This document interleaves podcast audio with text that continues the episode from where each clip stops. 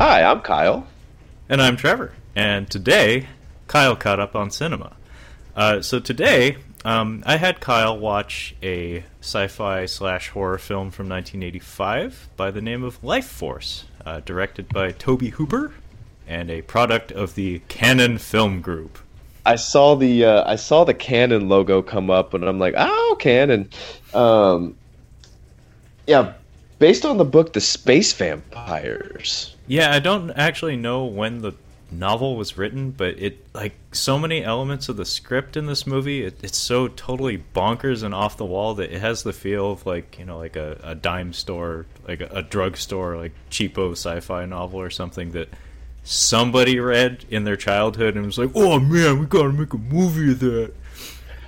Yeah, it's kind of L. Ron Hubbardish. Like, uh, it seems like because he he just did those like I guess it's called pulp fiction, where it's just kind of like, yeah, it's about a 150 pages. It's not very good, but you can read it. Well, yeah, it's it's something to pass the time.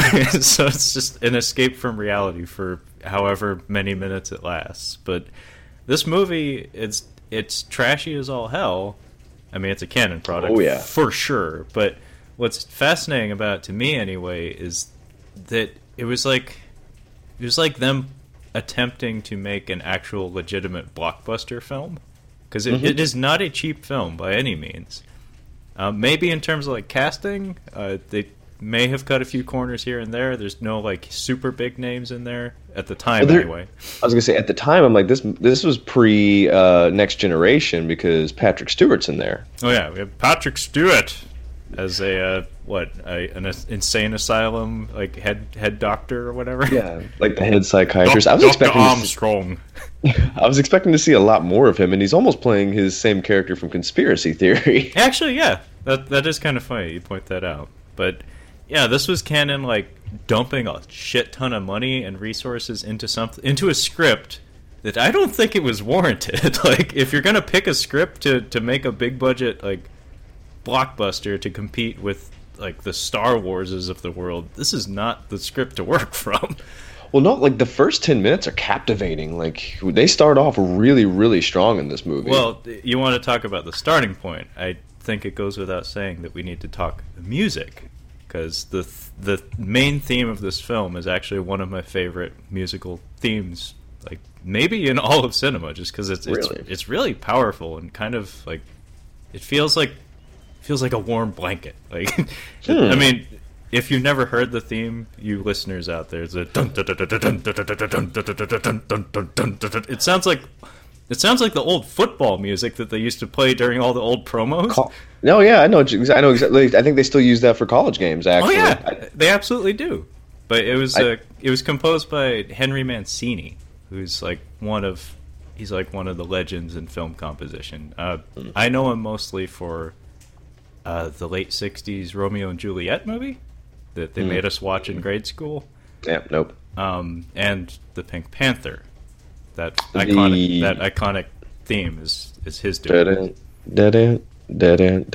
That'd be the one. Okay, that one. Okay. But yeah, the the first thing we get in this movie is his music and like a shot of the surface of the moon or something, and then mm-hmm. a swooping title. like, like, Oh, yeah. It. I mean, I, to me, even more so than like seeing the actual Cannon logo, just that that ballsy title sequence kind of spells it out to you, the viewer, that oh, yep, we're watching we're watching a product of Israel. See, I had to watch. I had to uh, look it up real quick. So I'm like, what year did this come out? and uh, I, it said 1985. I'm like, I thought it was 1975. Honestly, from the uh, title. Well, Tobe Hooper, um, he went on record saying that uh, he was given quite a bit of creative freedom, like during production, and he was even quoted as having said, like, he had Hammer films in the back of his mind when he was making this. And I mean, it really shows, Oh. especially Yeah. in the climax in the fucking church, um, Yeah. in the cathedral. Um, he and the you know trashiness, like all the nudity and stuff like that. But There was a lot of it.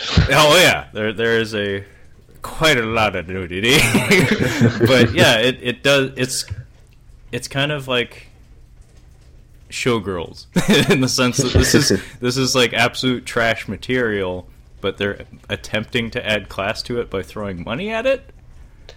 Well, definitely in the first 15 minutes, there's a lot of money into it. Be- Oh, yeah. uh, because it's a. I think did all that just go into that set design from the very beginning? Oh, that set is gigantic. The, the you're talking about the interior of of the alien Yeah. spacecraft. Yeah. Oh, do you want to give a rundown of the plot? Yeah, sure. Let's give a little rundown. So, Yeah. as Kyle said, this script was adapted from a novel by the name of Space Vampires. Yes. Uh, yes. So they changed a few details here and there. that- I mean, that I know of. I've never read the fucking book, but No. I don't think many people have. But uh, so basically, uh, the plot involves some literal space vampires. There's a gigantic spacecraft in, uh, hidden in the tail of Halley's comet. Uh, a joint UK and US uh, space mission. It sends a shuttle up to investigate, uh, just to, I guess, go into the comet, not expecting to find the spaceship. Anyway, uh, our astronauts discover three humanoid people encased in some crystalline cases. Uh, some shenanigans happen. They come back to Earth, and uh, it's a race against time to stop the space vampires from doing whatever it is they're trying to do. And uh, by the end of the movie, things escalate very quickly, and Very in un- quickly. and in very unexpected ways. Oh, yeah. Um, the cast. Uh, I didn't recognize anybody except for one person, uh, Patrick Stewart. uh-huh. Um, that was the only person I recognized. I the the main guy, the not Tommy Lee Jones, is I guess we could call him. Um, I, he looked familiar, but I'm like, I just keep wanting to put him in Tommy Lee Jones movies. I don't think I actually do know who he is. No, um, most of the cast, um, as far as I can tell, this was all filmed in the UK. Um, Mhm. There's only maybe a couple of American cast members. Our main guy, I don't even know the actor's name, but like he's like Kyle just said, he he does look like kind of a, a frumpy, tiny Tommy Lee Jones. Um, Mm-hmm. He not a bad like if- actor. It looks like if Bruce Dickinson from Iron Maiden and uh, Tommy Lee Jones were merged into one person. Yeah, just give him a haircut. And Yeah. yeah, I could Yeah. totally see that. Yeah. But he's basically the only American in the film. Um, I'm not sure who dictated it, but he is treated as the main character, but he's really not. Um, he, he's just kind of thrust into the, the center of the story, but in terms of pr- like moving the plot forward, he's not really the guy who does it. He's just the guy wrapped up in all the trauma. honestly, the person moving the plot forward is um, he has my favorite line in the movie, which we'll get to. Um, but he's the one who has the most distinguished English accent in the whole film. The guy with the long, long white hair. The the main. oh, main. Doctor Fallada. Yes, there you go. Doc, Dr. Fallada just cracked me up. He he knew what fucking movie he was in. Yeah. Um, I'm not sure if he's a veteran of Cannon films or uh, or Hammer films for that matter, but he he knew he was in a movie adapted from a book called Space Vampires. Yeah. Uh, he he was chewing scenery left and right. There's even a there's even a part um, that I got a, a good chuckle out of where uh, it's when it's when uh, we're still trying to figure out what the deal is with the, the humanoids that were taken from the, the spacecraft. Uh, So some shit is going down. Anyway, um, we're discussing the space vampires, and the doctor like just casually takes a few steps to his left into the creepy light because he has some creepy things to say. So like he's standing in normal light and he's like, "Oh, just a second. He, like, gotta move over here. he just like moves a couple of feet to his left and he's like, "Ah, that's better now that I'm in the creepy light." and then he talks about being an ominous tone now. yeah, he's uh he uh apparently his field of study is thanatology, uh study of death. He's, Okay. he's the most metal doctor there is. yeah, no kidding. So yeah, our- James Dio was the dean. so our story begins in space um, with with the shuttle. Um, one thing I, I read up on on the Wikipedia entry for this movie is that uh, the the space scenes were heavily truncated, um, and it's obvious. I, I didn't notice it the the last time I watched this movie. I've seen it a few times, but this most recent viewing was the first time I noticed it. Um, man, the, the the cuts, the edits are super fast paced. Like, Oh yeah. there is no attempt to build suspense. We're just like, we gotta go, we gotta go. like, like if if you have like 2001 in the back of your mind when it comes to like portrayal of like spacewalks and doing anything in space because most things in your mind you think of space you think slow uh, methodical Yeah. there is none of that in this whole movie especially in the early goings so the time it takes us to go from oh hey there's a spaceship to oh hey we're in the spaceship is like 30 seconds It's pretty immediate. It does not take any time for. Well, first he's looking at it. They decide to go. They're in it within, I think, like next frame. Like they're just already Oh yeah, there. no, they they do it really in a slapdash way where it's it's all crossfades. So it's just like, oh, we don't need to show them traveling that hundred feet stretch. It's like, no, let's just let's just cut ahead. it's like even from the same angle. I mean, this movie should be about ninety, about ninety minutes long. This is and like this is two hours long. So if you were to stretch that out, it would. This movie would be so long, and this wasn't popular for movies at that time, and especially not this kind of movie. Well, it's a Cannon film, dude. like like they're all about like get it done. These are the same Yeah. people that released um, the missing in action films in reverse order because the second one had all the action. Mhm. And so they're like, "Ah, shit! Nobody's gonna get on board with this franchise if we release the slow one first. Let's let's get all the action out there first, and then tell it backwards." Uh, so yeah, patience, patience, and like methodical storytelling. They're not known for that. But what's funny about uh, what you say about a ninety-minute runtime? Um, apparently, the reason the the version that you and I watched, the two-hour version, is the international cut of the film. Um, Oh. apparently the original U.S. theatrical version was 90 minutes. Oh, really? So the version we the version that's widely available now is the is actually the extended version. Oh, no kidding. Um, so it was probably two and a half hours if they had kept all the space stuff in. Well, the other thing is, is they might have spent too much money on the space sequences. That were like, yeah, we can't, we can't get twenty minutes out of this stuff. We we can get five, maybe. I think it was just uh, maybe the producers just nudging Tobe Hooper and saying, "You- "You gotta, you gotta hurry up, man! Like we gotta get to the boobs and we gotta get to the Yeah. explosions." Wait, why would we want to be looking at space stuff? yeah, She's French. She's showing her boobs. yeah, for real, man. It's like we come on. There's there's boobs in the next room. Let's just get to that room. it's like we don't need Yeah, to know that- how we got there. maybe that was their thinking. They were just like, eh, we don't, we don't really need to spend a lot of time in here. I mean, everything, all the fun stuff's gonna happen back on Earth anyway. So why do we need to be here for that long? Yeah, Uh, um, all the all the stuff in space is very hurried, and in fact, uh, they jump way ahead in the movie and revisit the space stuff several times to the to the point that it feels like why why did we do it that way? Why couldn't we have just told it all straightforward? But reas- reasons, I don't know. Yeah. So yeah, um, the space cowboys. I don't know what that term means, but I'm just going to call the astronauts that. Space cowboys. They um, they get into the ship and they're tinkering around, and it looks kind of like um, xenomorphs have taken over a little bit. That's what the inside kind of looks like. Not as gooey or grimy, but that that kind of looks like something has gone over the walls, and they get a there's a beaming light coming from somewhere in the um, in the inside the ship. Meanwhile, there is a huge tentacle thing coming out from the outside of the ship, from what I can understand. Yeah, a large. It's like a. It's almost like a claw. Um, so this spaceship is supposed to be like 150 miles long. It's shaped like a neuron.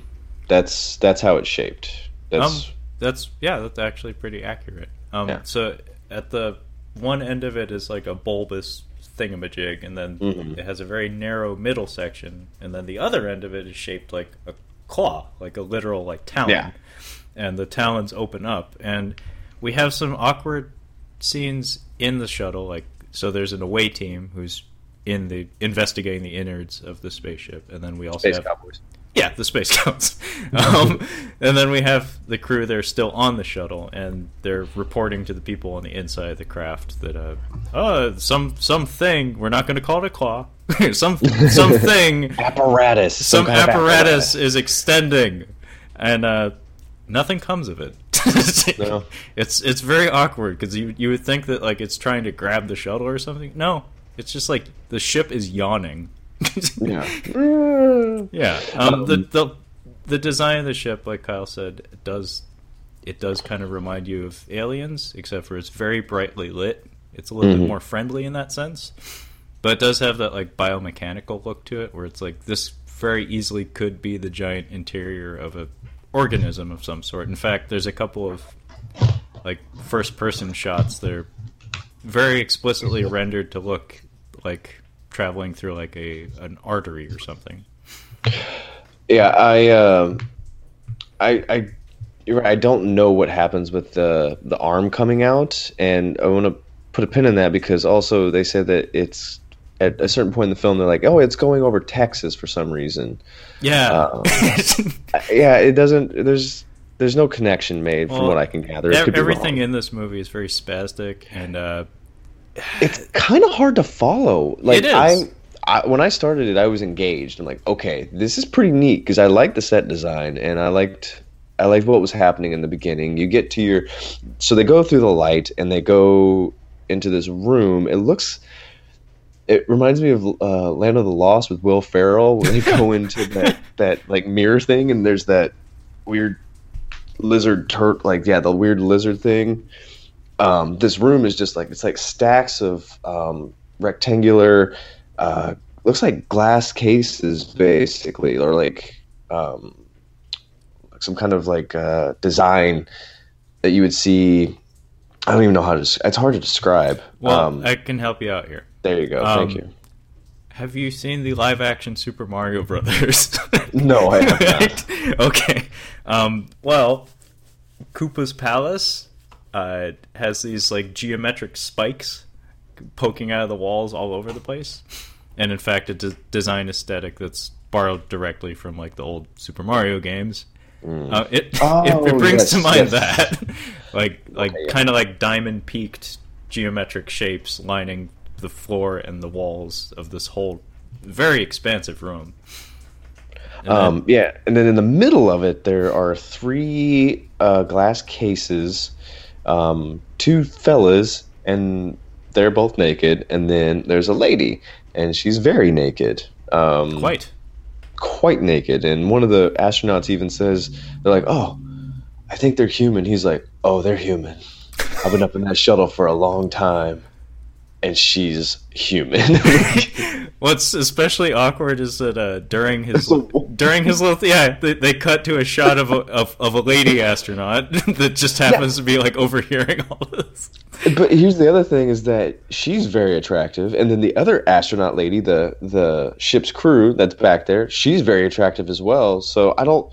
I'm like, were you just being tortured by the, working with these two women, or were they just like chop liver? Like, Uh, I think it's Like- the latter. he's just like, gosh. And she that's even the look she gives is like, she's like, whatever, dude. Like, She's like, you was know, I'm right here, by the way. I'm right here, bro. but yeah, uh, so we have our three naked space a- aliens. Um, before we got into this chamber, we actually had a whole room full of very awkwardly suspended corpses of these bat-like creatures. Oh, I'm, I'm sorry. Yeah, I completely skipped that. Yeah, uh, right before they enter the chamber with the humanoids, uh, yeah, there's several bat creatures that are suspended. Um, very obviously, they're like hung up by like fishing wire, but because this is supposed to be like a zero G environment, um, they did their best. It was 1985, and you got to cut co- corners somewhere. But yeah, there's these gigantic bat organisms that are uh, all dead. Um, they're all desiccated. In fact, our our uh, lead space cowboy, the American, like yanks an like a thumb right off of one without even thinking. Yeah, that was super stupid. Like, why would you touch that? Yeah, I would never it's the that. first fucking alien you your entire civilization, your entire planet has ever discovered, and you just tore a chunk off of it with your bare hand. You've got an alien spaceship full of Ozzy Osbournes just hanging upside down, and you're just gonna go over and crack its crack its arm open, basically. Like Oh, yeah. you're. He doesn't make great decisions in this movie. Uh, no, yeah, he's actually kind of shitty. Um, Yeah. he- oh, we'll get into him. He's he does some shitty shit in this movie. Yeah, and he's kind of our hero. Um, kinda. I don't, it's it's hard to tell. Well, I feel Okay. like again, like I feel like he was shoehorned in as the hero, quote unquote, because uh, he's the American.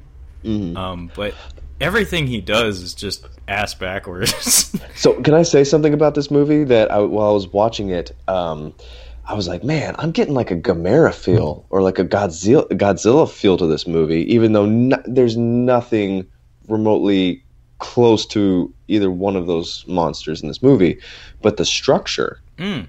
So the structure we get introduced at the very beginning. We're introduced to the alien spacecraft, these giant bats, and then um, these three naked naked people, um, and then we get back down to Earth, and it, we just get to the like we do in Godzilla movies. We, we have to figure out what it is. Okay, we have to figure out where it's at now, Mhm. um, which takes up like a big chunk of the movie, and then explaining like the one uh, astronauts explaining what happened on the space station, um, and then we get kind of a bulky end of dealing with the monsters. So I, I think it kind of has like a uh, like a Godzilla um, a Godzilla how would you say that uh, template the Godzilla template. No, I, I don't think you're wrong at all. Um, I, I feel like maybe that's part of why I enjoy this movie.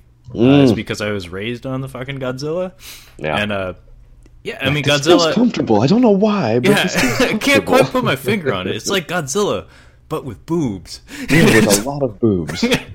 but yeah, um, I mean, you need to remember that Godzilla and Gamera both had their heyday in the '60s, and Mhm.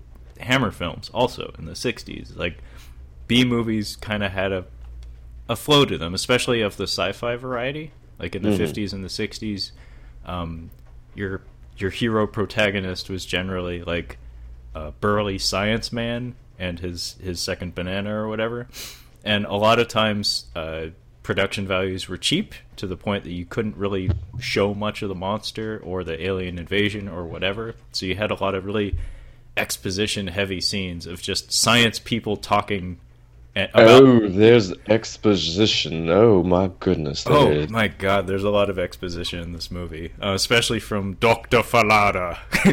Well, actually, the other thing I think when I when I realized it, it felt like um, uh, it felt like a Godzilla movie is when the one guy is sitting in his office smoking and watching the television, which comes up in Gamera, and I think it comes up a couple times in a Godzilla movie, um, where the, the television is covering what's happening. Uh, to me, that's that's like a useful tool that you'll find in any like high quality sci-fi horror movie of this type. Um, Mhm. It it increases the this s- type. of this type. Um, it, it helps increase the scale of the story. It it lends it a sense of reality. Like um, Godzilla 2014, I always pointed to that as an example of that movie having more in common with the the modern Gamera movies than Godzilla movies Mhm. because a lot of the storytelling is actually told just through talking heads, like news anchors and stuff. Yeah. Um, while our hero characters are like all you know doing their thing, they'll like turn their head to the side and see like, oh, like giant shadow or giant creature spotted in in such and such town, and it's like, oh my god, the problem has escalated, independent of us, the the protagonists, you know. Mhm. But So yeah, um, so we move along, and uh, so they're looking at them, and then don't we? Do they say we're going to take them back to the ship, or do we even find that out at this point? Uh, so there's something happens that causes our uh, our away team to need to hurry up. I think the spacecraft moving, um, Yeah. is an issue. Uh, so basically, they have to hustle. They have to get back to the shuttle. Uh, they do so without incident. Um, it's decided mostly by the American guy, um, our uh, not so reliable protagonist. Um, Yeah. No, I'm going to say he's unreliable. Oh, Uh, yeah, totally. Um, it's decided by him that they'll take all three back to the shuttle, and then uh, Mhm. we cut to Earth, and it's uh, UK like equivalent to NASA. Uh, Yeah. And Doctor Bukowski, who has like the most grave demeanor I think I've seen in quite a while. He's he's always smoking and just looks like he's super constipated all the time.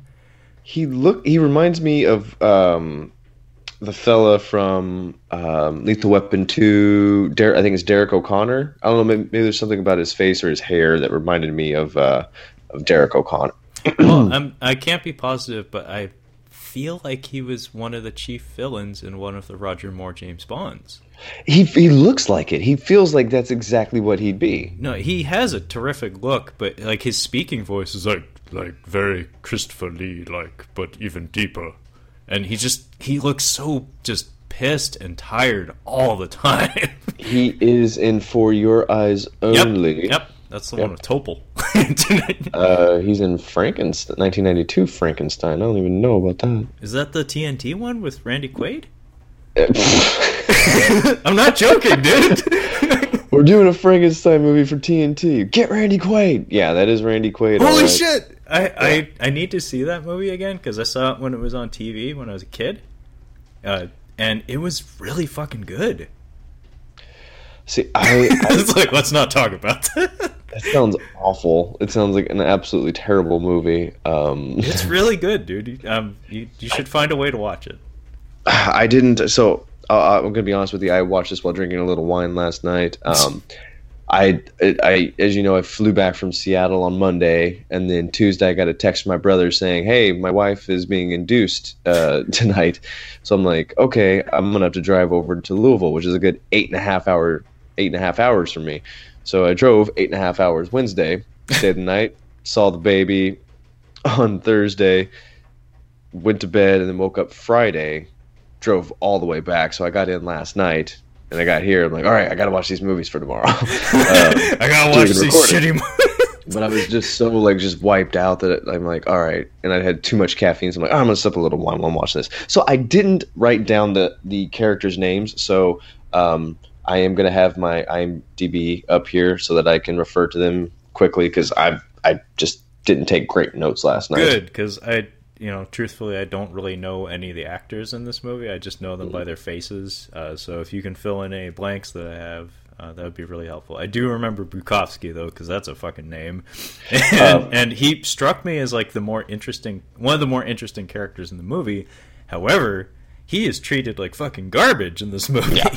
Yeah. Um, Um, there's a lot I- of there's a lot of loose threads in the storytelling in this film. We'll get to them, but yeah, Dr. Fallada, I just thought was a mixture of Peter O'Toole and uh, David Warner. Uh, they just Oh. kind of had oh, like he was just like a mixture of those two. Don't compare him to David Warner. David. Oh Warner, no, I'm not. I'm saying that his look and voice, like he just kind of, it was like those two guys just kind of melded oh, into dude, one. If David This is Warner a- was in this, I would be so much more happy with it.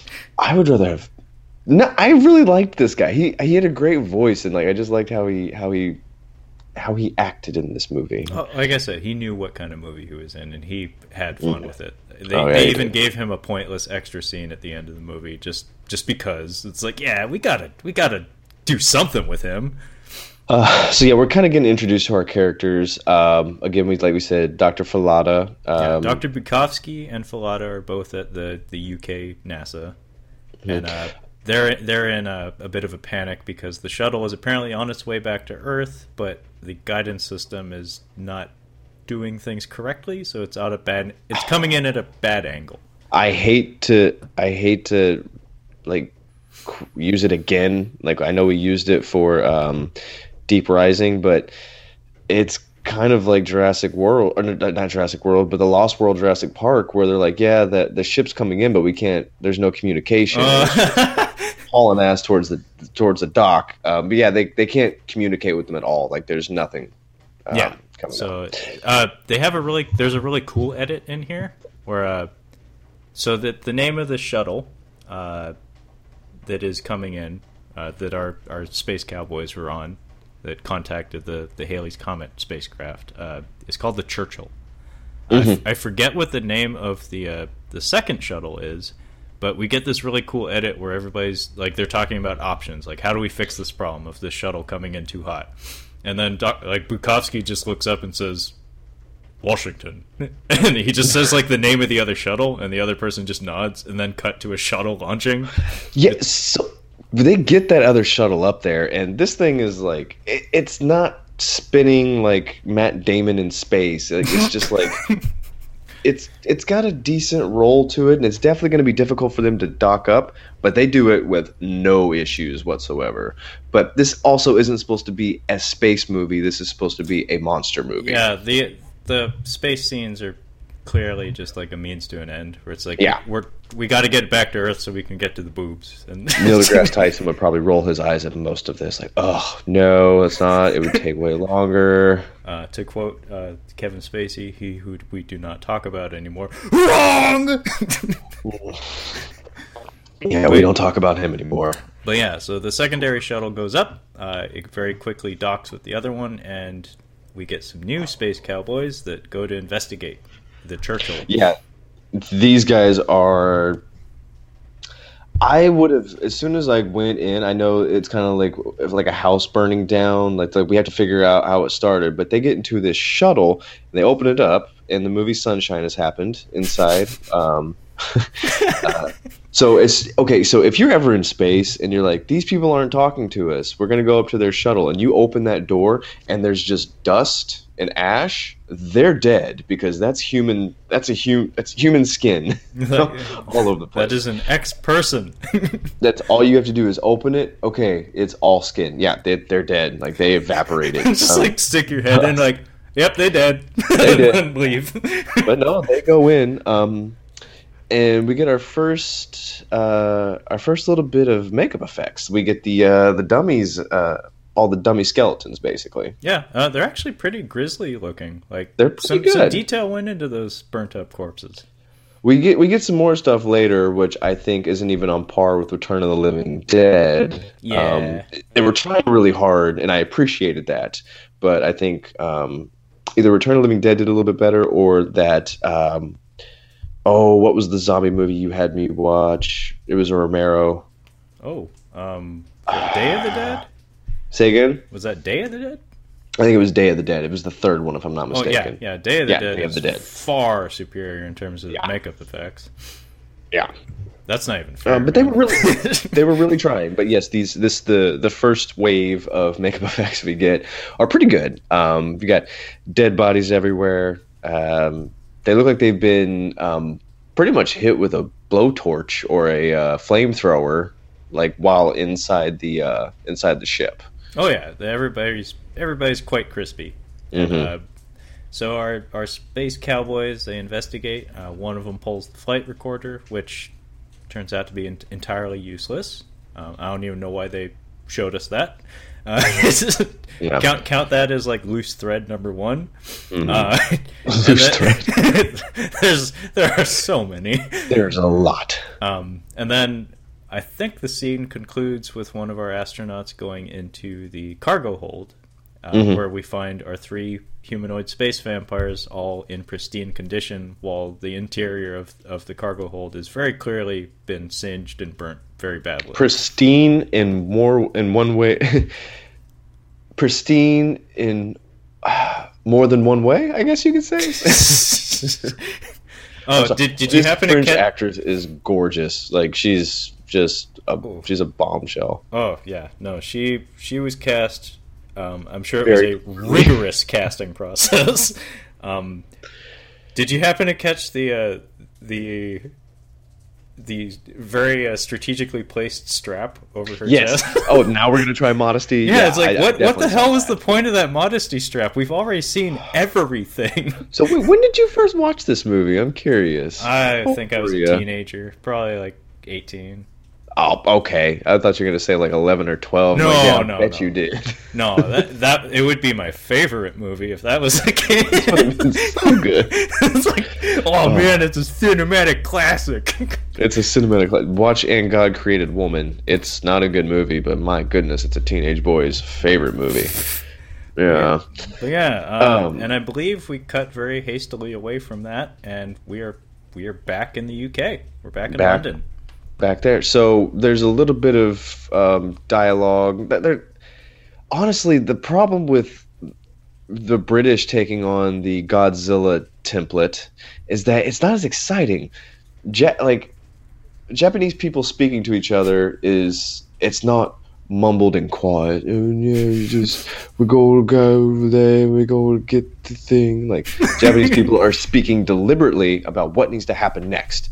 So the expos like the just the the dialogue scenes in this are just so like I can't even pay attention because they're all British and shit.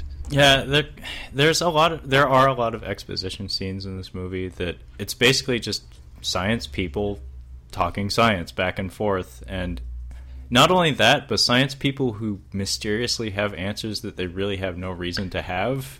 Um, Yeah. it's it's purely for the benefit of the audience, but it has the weird effect of reducing the scale of the story in a story that um, reaches like world world ending stakes Yeah. towards the end. But in the early goings, it's just kind of like a a slow burn kind of mystery.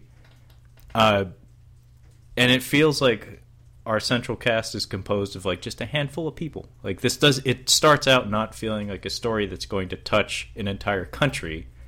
It just feels like it's going to be like, oh, the ci- like the city of London or just like a town or something. It, Yeah. fe- it feels like a small story that gets very big very fast. Yeah. Um. So wait. So now there's like talkie talkie and Now, this uh, is this is where we meet Dr. Fallada and we get a sense that he's kind of a weirdo. Um, mhm. And then uh, we have some, like a surgical team, kind of investigate or attempting to investigate the space vampires. Yes. And uh, there is a uh, there's a security guard posted up in the in the operating room, and uh, I think is this when uh, is this when our female vampire wakes up? Yeah, so I had trouble with this. I something happened. I was watching it. So yeah, he Smoky guy is sitting in his office watching the monitor, and the team walks out of there except for this one guard. He stays in there, and yeah, this is where he goes in, and he's just like hovering over her.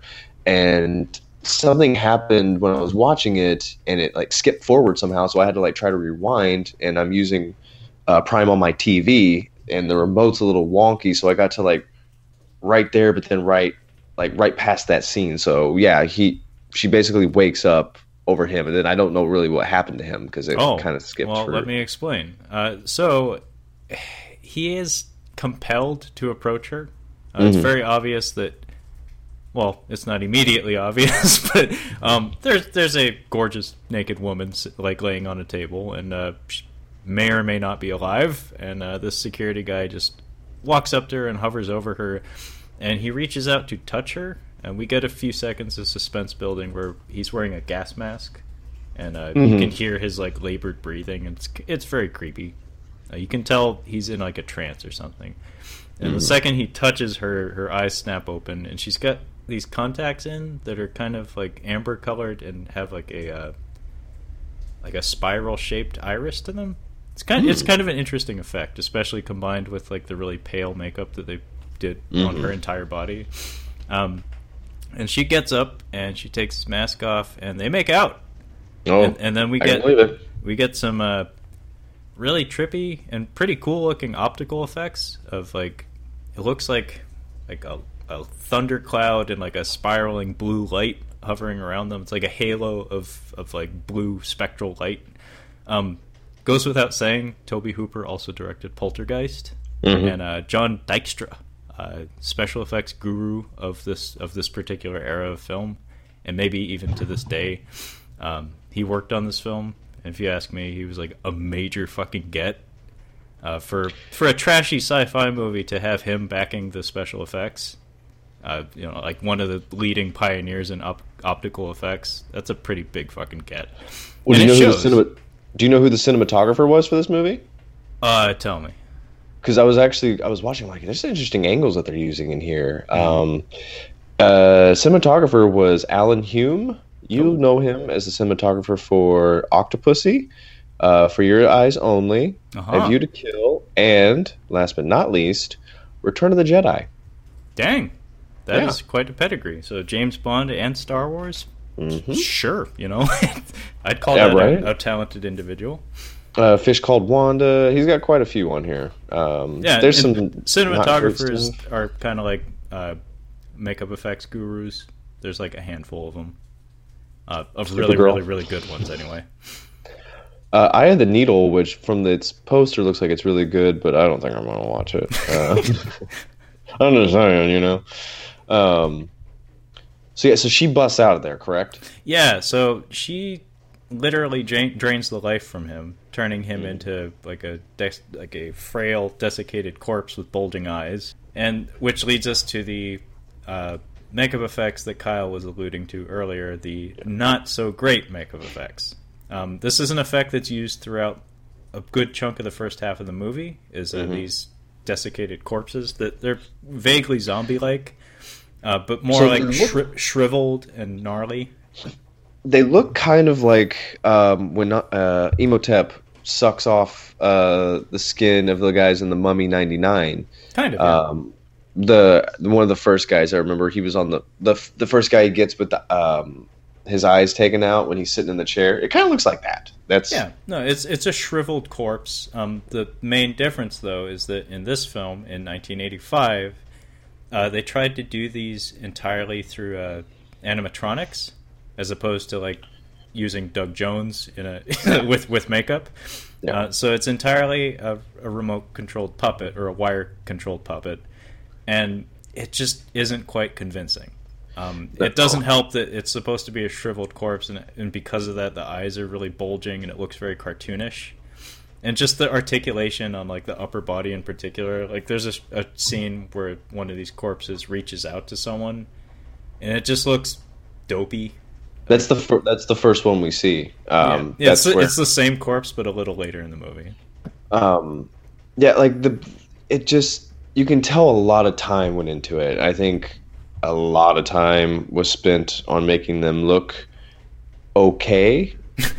I think they get an A for effort, but I think even for 1985, it's not that great. Yeah. Um, there's definitely better examples. No, there's in my in my notes that I took while I was watching this movie. Um, the term overly ambitious comes up a few times, and this is an instance of that where it's like you probably should have ju- just got Doug Jones's dad. I think well, I think the the difference is is like I want to use like um what is it Day of the Dead as an Mm. example, um, or you could even use um, oh um, Return of the Living Dead.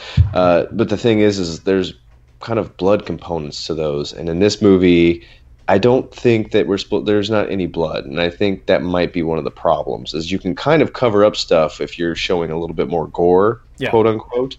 And in this case, they're supposed to be like sucked. Basically, they're they're supposed to be dry.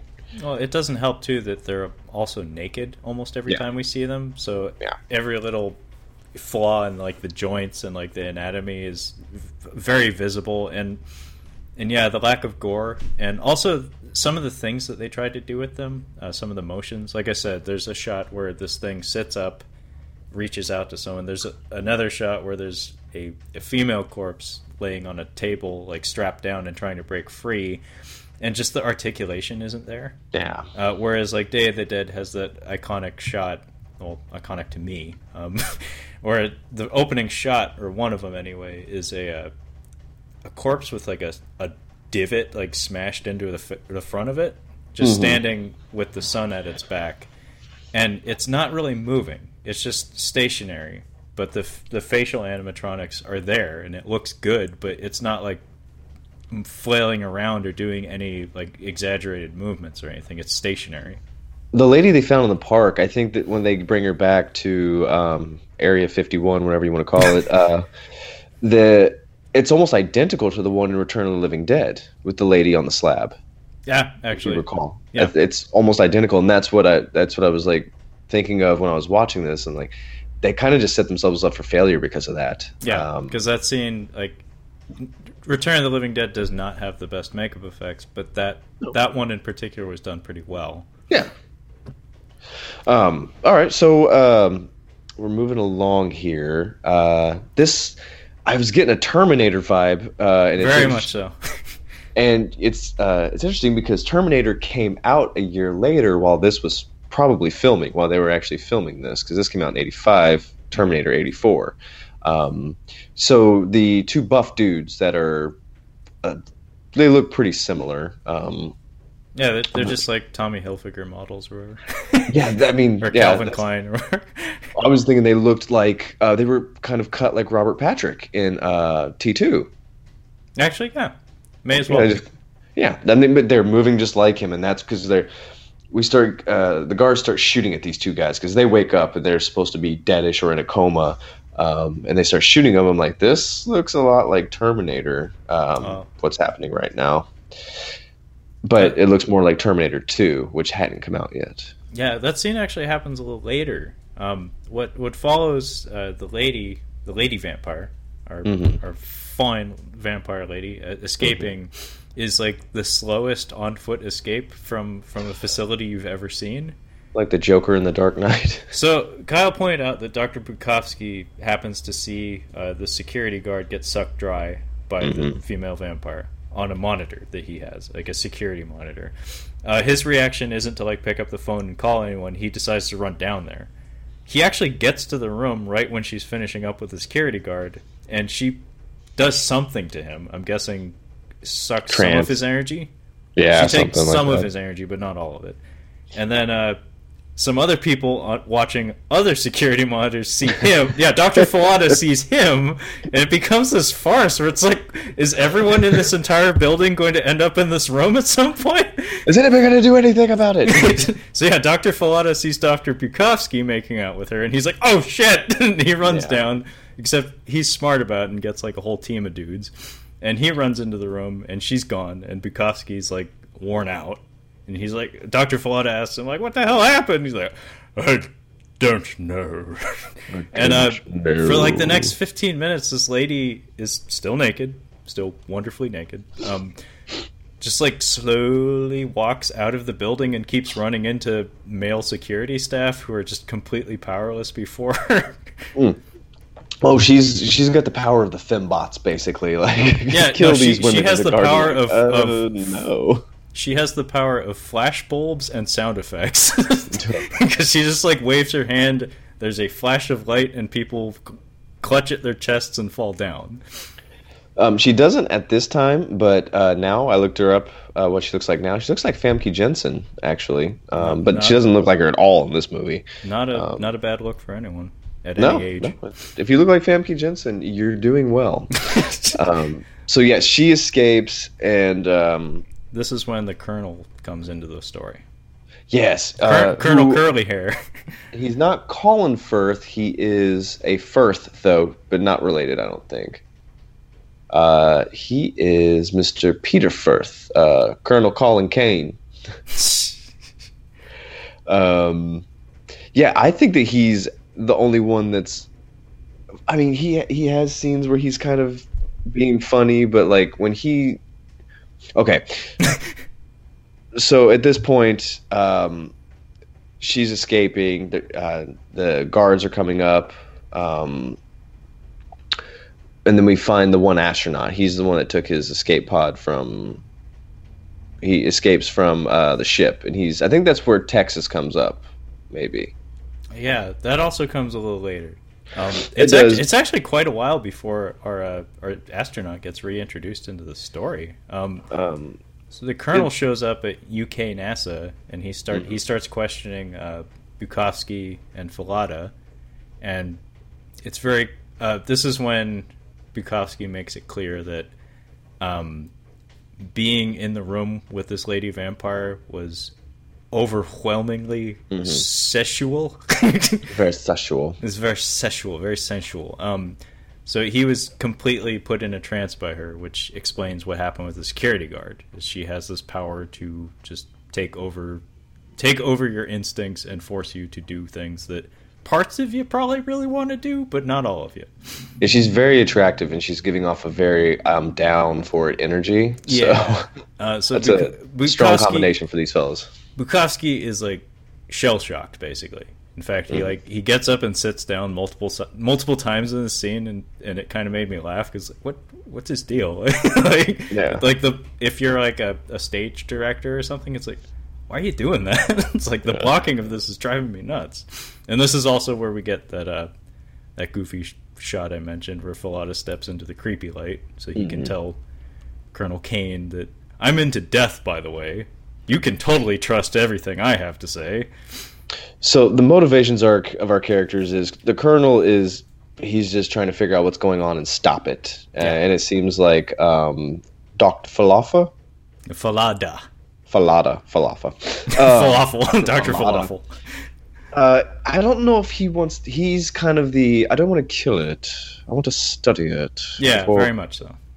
um, which you have to have one of those guys in one of these movies. Um, so she escapes. Is this where the buff dudes come in? This is where the buff dudes wake up and the two guards blow the fuck out of them. yeah, does nothing. Yeah, this is what loose thread number two.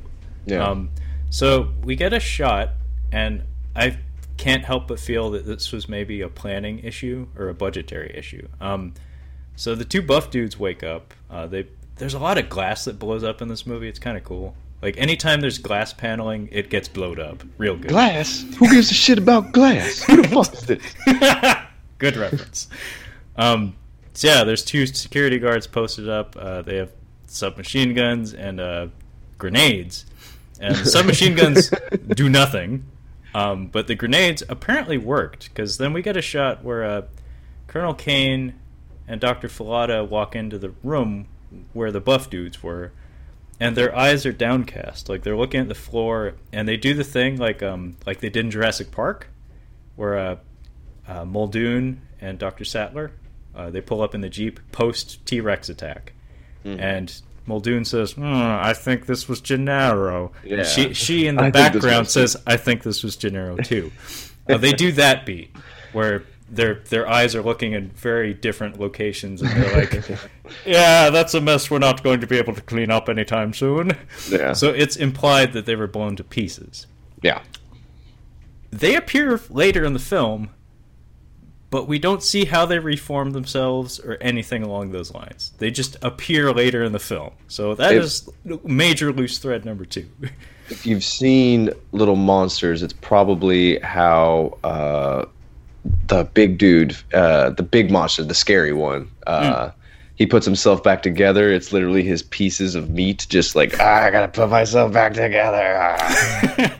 I'm guessing they just just came back. They just scooted themselves back together. Well, you know, I would have liked to have seen that, but but we didn't get it.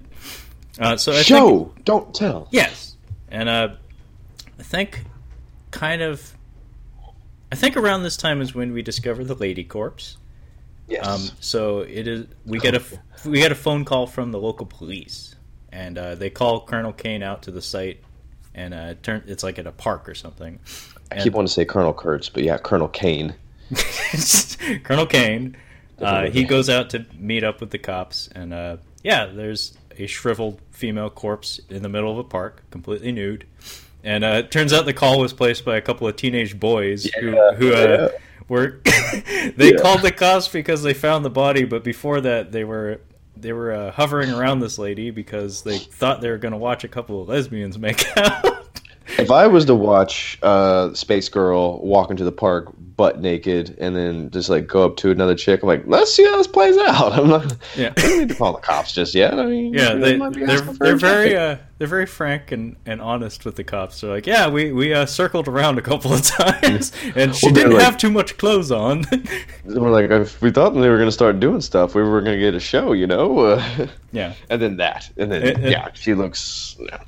yeah, she looks like the worst example of a like a Holocaust victim you've ever seen. It looks terrible. Yeah, she does not look good. Yeah. Um, uh, that's kind of how the spoiler alert: the beginning of True Detective starts out. Is they find a corpse of a girl, um, not at a park, but uh, it just kind of jumped back at me when I saw it. I'm like, oh, kind of is how True Detective starts. But um, yeah, so we take her back, obviously, because we have to uh, figure out what's going on. Yeah, but Um, in between this, we get um, I think this is when the pathologist gets uh, makes out with the corpse.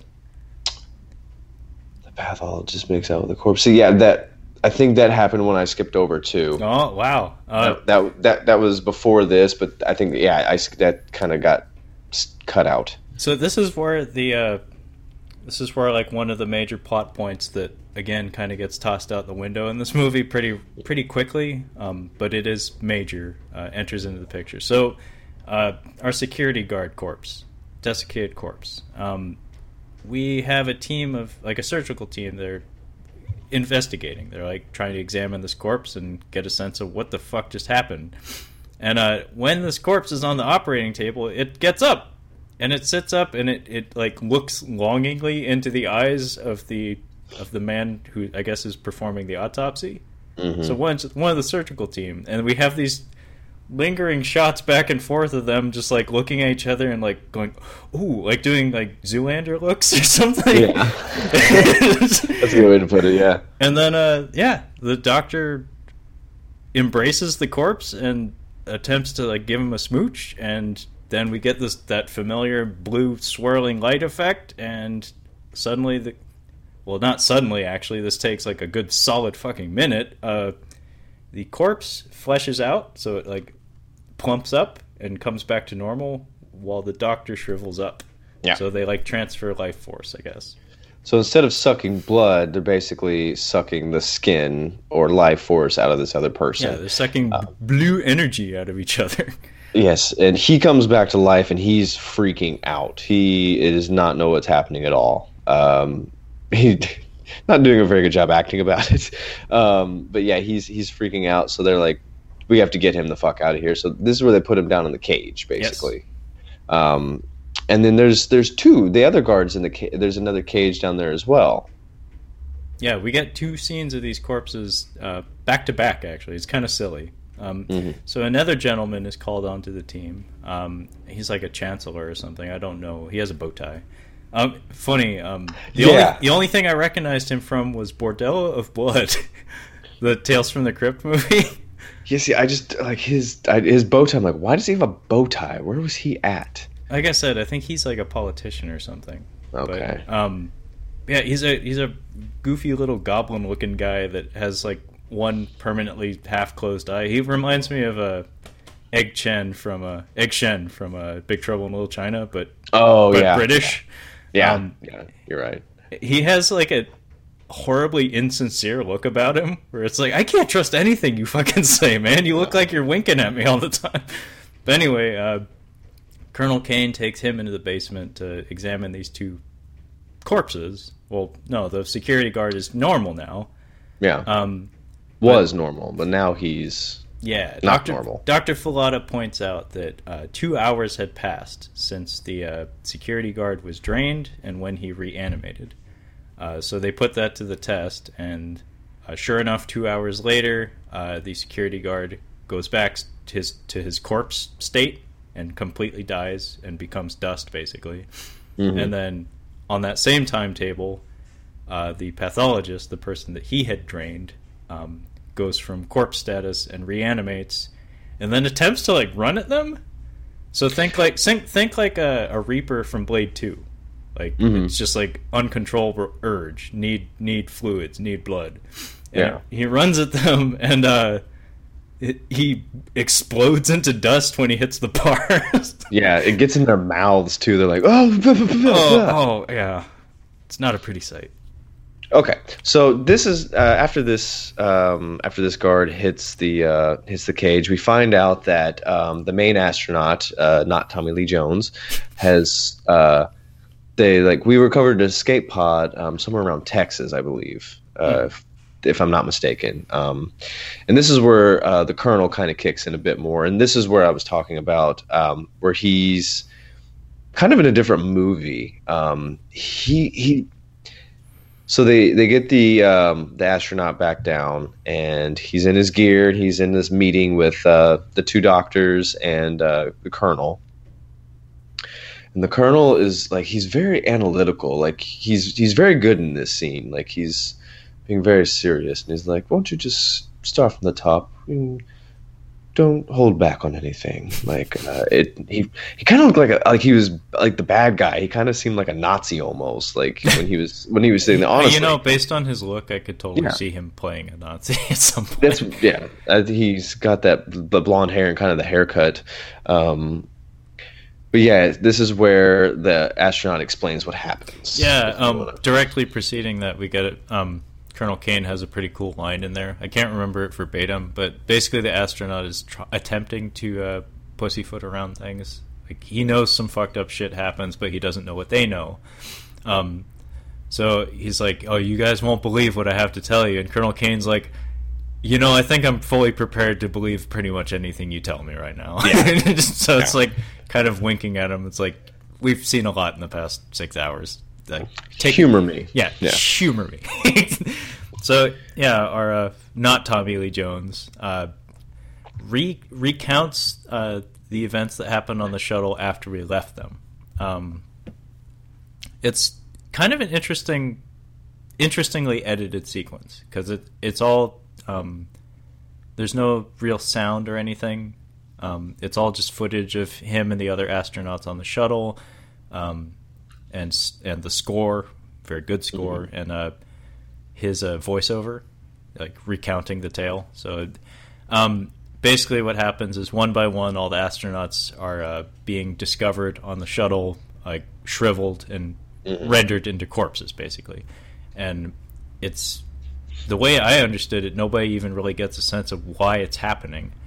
Um, but over some stretch of time, eventually, uh, not Tommy Lee Jones becomes the only survivor on the shuttle, and we get some we get a kind of a chilling shot where he's like in the the living area of the shuttle, so like like where all the bunks are, and there's just like stacks of body bags and shriveled corpses, and he's just like sitting in the corner by himself with a beard, and he just looks so lonely and depressed, and uh again, he brings up like Bukovsky had before that uh, he feels like this uncontrollable like pull to to the space vampires in the cargo hold, uh, and so he decides to destroy the shuttle and escape via the escape pod.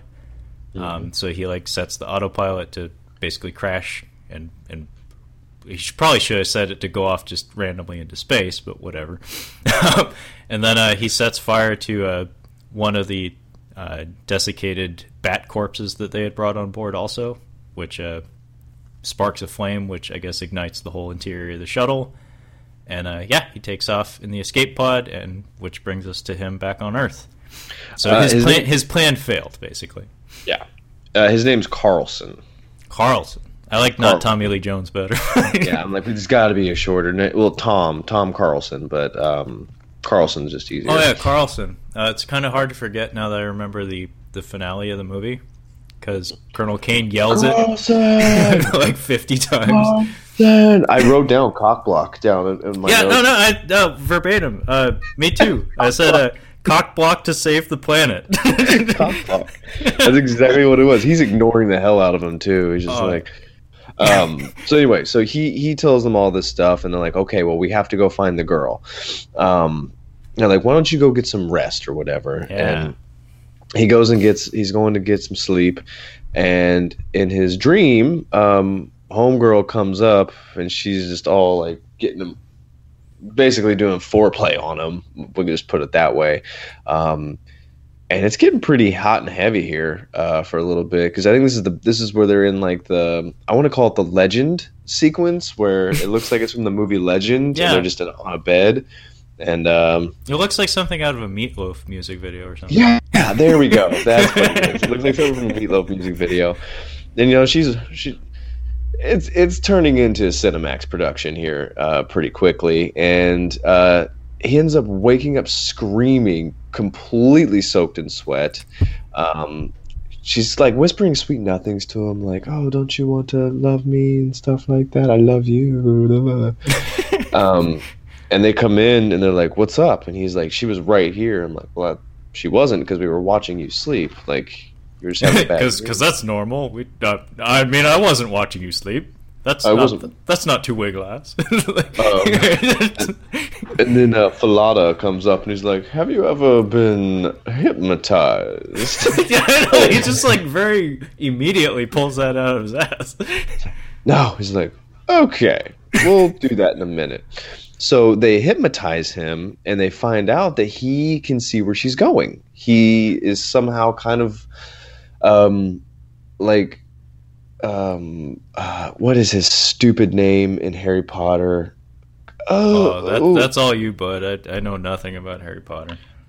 I can't. Then I can't say. Then I can't spoil it for you. But anyway, Sure he's able to access what she's doing. They're kind of connected somehow. Yeah, like they have a psychic link of some sort. Um, so he's watching her, and she's a different person. He's like, I see her. And you're like, well, where That is she? her. She's, well, she's wearing clothes, and she's a different girl. And she basically is just walking through a vague UK countryside. Um, comes up on this dude changing a flat or something, and she just stares at him. And she's well, she's attractive. She's not space girl attractive, but Yeah. she was attractive, and especially for this guy because he's older. And she just walks over to the passenger side and just gets in. He's just like, "Oh, he's look. He keeps looking around because if this ever happens to you, you're about to get hit in the head." Oh yeah, Yeah, you're about Or to get jumped by her brothers. yeah. Like there, you just there's somebody waiting to shoot you or stab you. He's Yeah, just Johnny from around, Johnny from the Cobra stabbed. Kai is watching. Ugh, but she doesn't, and he's still like they're driving, and she's just kind of looking at him, and he doesn't know what to do, and uh, he's explaining what's happening to them. He's like, "Well, now he's he's touching her leg, and it, it's going up." Basically, the the next part of the softcore porn is about to kick in, and uh, and then we cut out of that. Basically, like I don't really know what happens with those two. yeah, Um, um, we learn. Go ahead. the the main information that we get that keeps the chase going is that uh, they ask him, "Can you see the man's license plate?" And he gives it to them, and there's like a weird little detail that, again, it's kind of extraneous. I don't know why it's there, but he he misreads the plate, but then he corrects himself like immediately. Yeah, that I, I noticed that too. It's like that didn't contribute anything. That would have been kind of interesting if he threw them off the trail or he did it intentionally or something. But it it's just a weird detail that's in there for no reason. Well, I I, I mentioned all that um, softcore porn stuff because it it happens quite a bit in this movie. It comes back quite often, and I'm not really quite sure what it's there for. Um, you could have just gone by like, oh, she's just so riveting as she is, hmm just on her own. But no, she, she's very sexual in nature. Um, I think there's a little, there's a little bit there's a difference. Well, I feel like it, it comes from like again the the B movie background because one Mhm. thing that Hammer films were noted for in the '60s anyway uh, was the sexuality aspect of it. Like they were they were racy by the day's standards, and uh, I feel like when you get into the mid '80s, uh, standards standards have changed, and in order to maintain that vibe, in order to have this like trashy and classy vibe at the same time, you need to make it trashier. I guess. We've had Halloween, uh, Cannibal Holocaust. Uh, let's see what else has come out by this time. Friday the Thirteenth. One, two, three. Uh, yeah. like yeah, good, good Yeah, point. Things We've things have escalated, you Yeah. know, in that twenty year gap. So I feel like it's paying homage to that vibe, but just pushing it, pushing things even further down the line. Um, so I believe it's through the license plate that we get to the the uh, criminally insane. Yeah, the asylum for the criminally insane. No, we get to to the girl first. Um, they track down the girl. Yeah, isn't she at the asylum? She's at a she's at a home. She's at um, like an apartment, and they like, hey, can we come talk to you? And she's like, yeah, sure. And they go upstairs, and she answers the door in a robe, Mhm. and um, she's like, what do you want? And the colonel is like, we want to ask you a few questions. May I sit? She doesn't say yes. He's like, okay, I'm just going to sit anyway. Um, and this is where um, uh, Carlson is like, she's in there. I know she's in there, and this is where it gets a little weird. Um, he starts uh, like he slaps her once. He's like he's really he's giving her like crazy close eye contact, just trying to Oh, draw yeah, her he- out. He, has got the And he- he's, he's he's shaking her vigorously. Yeah. very very much. And she's like, "Are you going to stop this?" And the colonel's like, "Actually, I'm quite voyeuristic." Yeah, he pulls up a seat and everything. Yeah. Um, Yeah, this is when Carlson mentions that. Uh, this is when he flexes his psychic powers, um, psychic powers that until that point we didn't really know he had. yeah, Um, so he is holding this lady and he's staring very intensely into her, and he's basically just verbalizing to the room, not not explicitly to Colonel Caine, but just he's just verbalizing that this woman is an extreme masochist. She wants me to hit her. yeah. That was a really weird. Uh, that was a really weird line. Yeah, and then he yanks off her robe and he like spins her around just so he can see that she has like scrapes on her back. So Yeah, I did not know that's where that was going to go. I thought it was going to go someplace completely different. Uh, considering the tone so far, I'm like, what is he about to do to her? Uh, you sure you don't want to leave the room, Colonel? yeah, seriously. Um, but yeah, uh, I don't know what really happens here other than that. Um, they kind of figure out what. Uh, this is when um, she he uses his psychic powers, uh, and he gets a lead. Basically, Mm. she basically he discovers that um, she's no longer possessed. Speaking of which, I feel like possession in this movie is just one element that maybe didn't need to be there. So yeah, So, um, go ahead. using his psychic powers um, while he's gripping this lady and smacking her around a little bit. Uh, he discovers a lead. Like, uh, space vampire lady is no longer possessing this lady's body.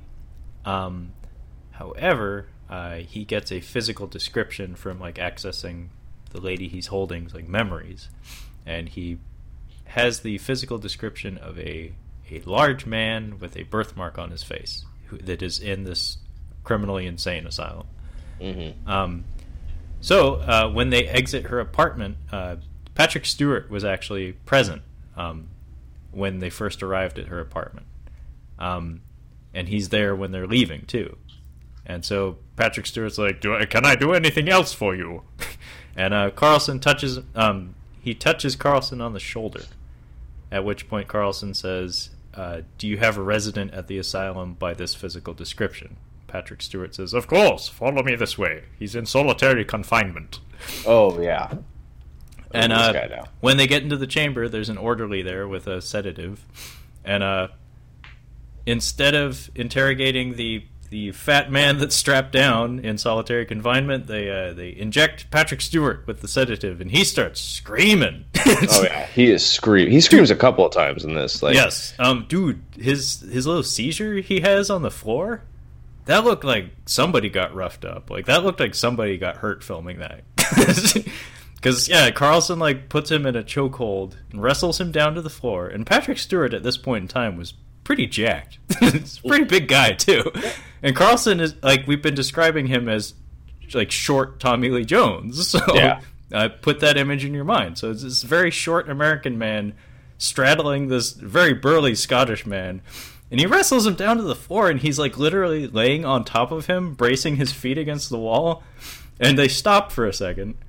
And then Patrick Stewart starts like convulsing underneath him, and he goes on for like 20, 30 seconds. Yeah, it, like he's gonna die. that's how that's how he's convulsing. Yeah, no, I mean, one of the themes that comes to mind when it comes to the tone of this movie is uh, excess. Things are very excessive in this movie. Um, Yeah. Anytime something is done, like whether it be nudity, violence, uh, pyrotechnics, it's always done to the extreme. They take it to 11. So I think that um, yeah, Carlson is over the top, um, but I think the Colonel and Doctor Fallada are actually doing a pretty good job. Yeah, the Um, colonel in particular is level-headed, and I think it's necessary because so many other cast members are like swinging for the fences. But Yeah, he's the one that gets probably the most screen time, and he's he's like the Rock, not not the Dwayne the Rock Johnson, but like the Rock in terms of like his stability. Because Carl Uh, Carlson's unreliable and fidgety, Bukovsky is rattled and fucked up. Uh, Fallada is clearly a evil fucking man, but Caine is like the straight shooter.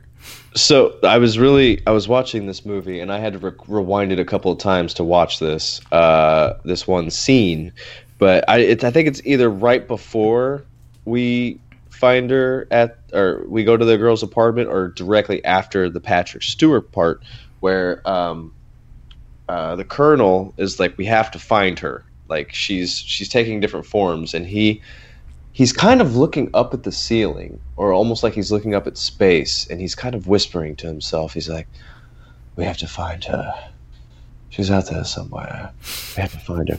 And i was watching it i'm like oh my god that was exactly oliver platt in year one. When he, take- when he takes them to the holiest of holies he's yes, like yes. He's like how, how how did it happen he's like fiery vapors and he's like it, it's identical. Like I I want to you're gonna have to rent year one or it's on Netflix. Like if you put the two scenes together, it's identical. He's doing the exact same thing. He's the same tone and just looking up towards something vague. He could be looking at the sky or the ceiling. Uh, but to it- quote my cousin Vinny, the same, identical, the, The- same. the same. It's it's funny. I, like I'm. I'm wondering if like Oliver Platt did he watch this and just like that one little scene? Like, oh, I can make that funny. Um, but uh, rewatch it. I've got the timestamp for you. It's at uh, about a minute, or I'm sorry, an hour and like 50 seconds in. He's in an office and there's just one other person with him. Go back because it's on Prime. So Okay, go I'll- check it I'll, out. I'll, I'll do that. But um, did you want to? Did you want to walk us through uh, Patrick Stewart's interrogation? Because I mean, I love know to. I know you like Patrick Stewart, so I'll let you like have that. this one. Um, so they've they realize that she has basically possessed the body of Xavier here, and he's on the slab, and they've hit him with some kind of tranquilizer, and they're about to hit him. Like they tell the the sidekick, like, "Hey, we need three more of these," and uh, they're about to inject him. Um, the lady's voice, the space girl's voice, comes through Patrick Stewart. She's like, "That won't be necessary," and then. Uh, basically she's got Carlson in a trance where he's seeing Patrick Stewart, but it's her. And she's like kind of sucking him in and you're watching it and you're like, is he is he gonna kiss her? Because if he starts kissing her, he's kissing Patrick Stewart, and it takes a really long time, but it's a great build up. You're just like, is it gonna happen? Is it gonna happen? And then ultimately he does start making out, and then the colonel and the other guy pull him off. like, whoa, whoa, whoa, whoa, whoa! like that doesn't seem warranted. No. And she's like, "Oh, that bitch! She's like, she's still in there." Uh, and so they they hit her again, I believe. Yeah. Um, and this is where Patrick Stewart starts screaming again, like hardcore. oh, he's a good screamer. I didn't know that until I saw this. Yeah. Um, and then at this point, she she doesn't. Does she leave his body at this point? Yeah, we get some poltergeist action here. Yeah. Um, so uh, that familiar blue swirling light effect happens. Um, I Think Ghostbusters. think Ghost. Oh, I'm pretty sure Don Dykstra worked on that movie too. Um, Ghostbusters for sure, though, with the swirling lights. Um, the I believe in magic sequence in Ghostbusters, um, when all of New York becomes haunted and all the like the pur- purple shooting stars are going through the city. Yeah. Just same scene, but blue instead of purple. Uh, so yeah, uh, Carlson and Patrick Stewart they they grapple. Um, uh, before he makes out with him, uh, we get like an extended like half minute scene of him just shouting in Patrick Stewart's face, "Let me Oh, go! just let me go!" Yeah, he is so over the top. Yeah. It's, it's Let me go. I love I love his sweaty face too. It's like he's probably dripping sweat all over Patrick Stewart. He honestly, he looks more like Bruce Dickinson than he does Tommy Lee Jones. I think, like, because he's the same height as Bruce Dickinson, who's like Yeah. five four. I'm sure. Oh yeah. Um, but yeah, so she kind of gets out of his body there, This is and where what happens? take- in- Uh, this is where they take uh, Patrick Stewart uh, back up into the helicopter. Also, um, this was a cool. yeah, it was a cool scene, but overly ambitious. Um, Yeah, very much. um, when Patrick Stewart, when the blue light show goes off in the asylum, uh, our uh, British Egg Shen dies, like off screen. He's just in the room when it's happening, and I guess he has a heart attack. He's like, oh, he tries to give him CPR. And he's like, I think his neck's broken. he just he just dies off Yeah. screen. Um, this Not- is again, this is a theme that pops up towards the later portions of this movie. Um, so they load everyone up onto the helicopter. So we have that guy's corpse, we have Patrick Stewart and uh, Caine and Carlson all in a helicopter leaving the asylum, headed back to London. Um, we get a report that some shit is going down in London. Mhm. Um, but when we're in this helicopter, um, some trippy shit happens. Um, we get a like mannequin head or like a, a prosthetic head, like a life casting basically of Patrick Mhm. Stewart and British Egg Shen Uh, and we get, I think it was filmed in reverse and maybe upside down also. oh, I, I, mean, I'm thinking through the, how the effect could have been done. I'm pretty sure it was filmed in reverse and maybe backwards. um, yeah. Basically, blood is being drawn out of every pore in both of their faces, but like off, like at a horizontal angle. Mm-hmm. Um, and then the blood pools in midair into just a clump of blood. And then after this very long drawn out sequence, uh, all the blood pools into the shape of the space vampire lady. Uh, she says Carlson's name and then falls apart into just a pool of blood. Yeah, So pretty uh, gross. the way I'm describing it doesn't like really do it doesn't do justice to how the effect was achieved. Um, it was a It's a- really cool idea. I don't think it was done that well, but it was a really cool idea. I think you could say that about pretty much all the pretty much the whole movie. Like eh, they were they tried really hard. It it looks okay, but it doesn't look great. But I thi- this was probably aside from the opening shots of the spaceship, this is my ever, other favorite scene. Well, what makes it special is that I don't think there's another movie in existence that has that particular effect or attempts to render that particular image. Um, it's very unique in that sense, and it basically it's just to intensify, I guess, the uh, psychic torment that Carlson is feeling. It's like he's being drawn to this lady, and he can't seem to get over it. Um, in addition to that, uh, I think this is also when he confesses that uh, his little plan on the shuttle uh, did not go according to plan. Like, I guess he was so enraptured with her that um, he kind of self sabotaged, and the reason why destroying the destroying the shuttle didn't work the way he wanted it to is because he couldn't he couldn't trust himself to do it basically. So he reveals that he is truly unreliable as our uh, as our hero. Uh, yeah, he's uh, he's very unreliable. Uh, we'll learn a little bit later too. Yeah. Um, Um, and I think this is when we get a, a, uh radio call in the helicopter from the BBC Yes, that uh, so London is literally on fire. From the BBC, yes. And there's something that's happening in the meanwhile. Um, one of the guards has come back and he's come to confront um, Dr. Uh, British guy, old British guy, Fallada? Filato. Filata. Falafel. Doctor. I want to say falafel. Uh, doctor, I'm like, You can call him right. falafel if you want. Dr. Falafel. Um, so he comes up and he's like, Dr. Falafel, it's time to go do something. He's like, you know, just give me one moment. And he's like, he knows that this is a vampire, space vampire, and um, it cut. He it cuts away, and this is where we get the this is where we get the Patrick Stewart scene, and uh, this is when the BBC calls basically. Um, and then I think this is where they call Dr. Falafel. Yeah. Uh, this is one of the most hackneyed uses of exposition I've ever seen. Th- this was my favorite quote from the whole movie. Mm. I don't know what it was. Maybe it was his cadence or just what he's saying, but I had to I had to look up the script because I couldn't find the quote. I had to look up the script and take a screenshot of it because it was just so good. um, and I'd like to recite it here for you now, if possible. So he's telling him that he's killed it, and that's what we go back to is that that um, there's something we forgot to mention, which is the um, that spear that that um, the spear axe thing. You know what I'm talking about? Yeah, Dr. Fallada's uh, vampire killing tool that he just happens to have. just happens to have. Um, they have that, and then uh, he's like, "I killed one of the transformed ones," and they ask, "Well, how did you kill him?" The old way, Carlson. A leaded metal shaft penetrating not through the heart, but through the energy center, two inches below the heart. Not steel, but leaded iron. I just thought it was so funny. yeah, he's very matter of fact about it.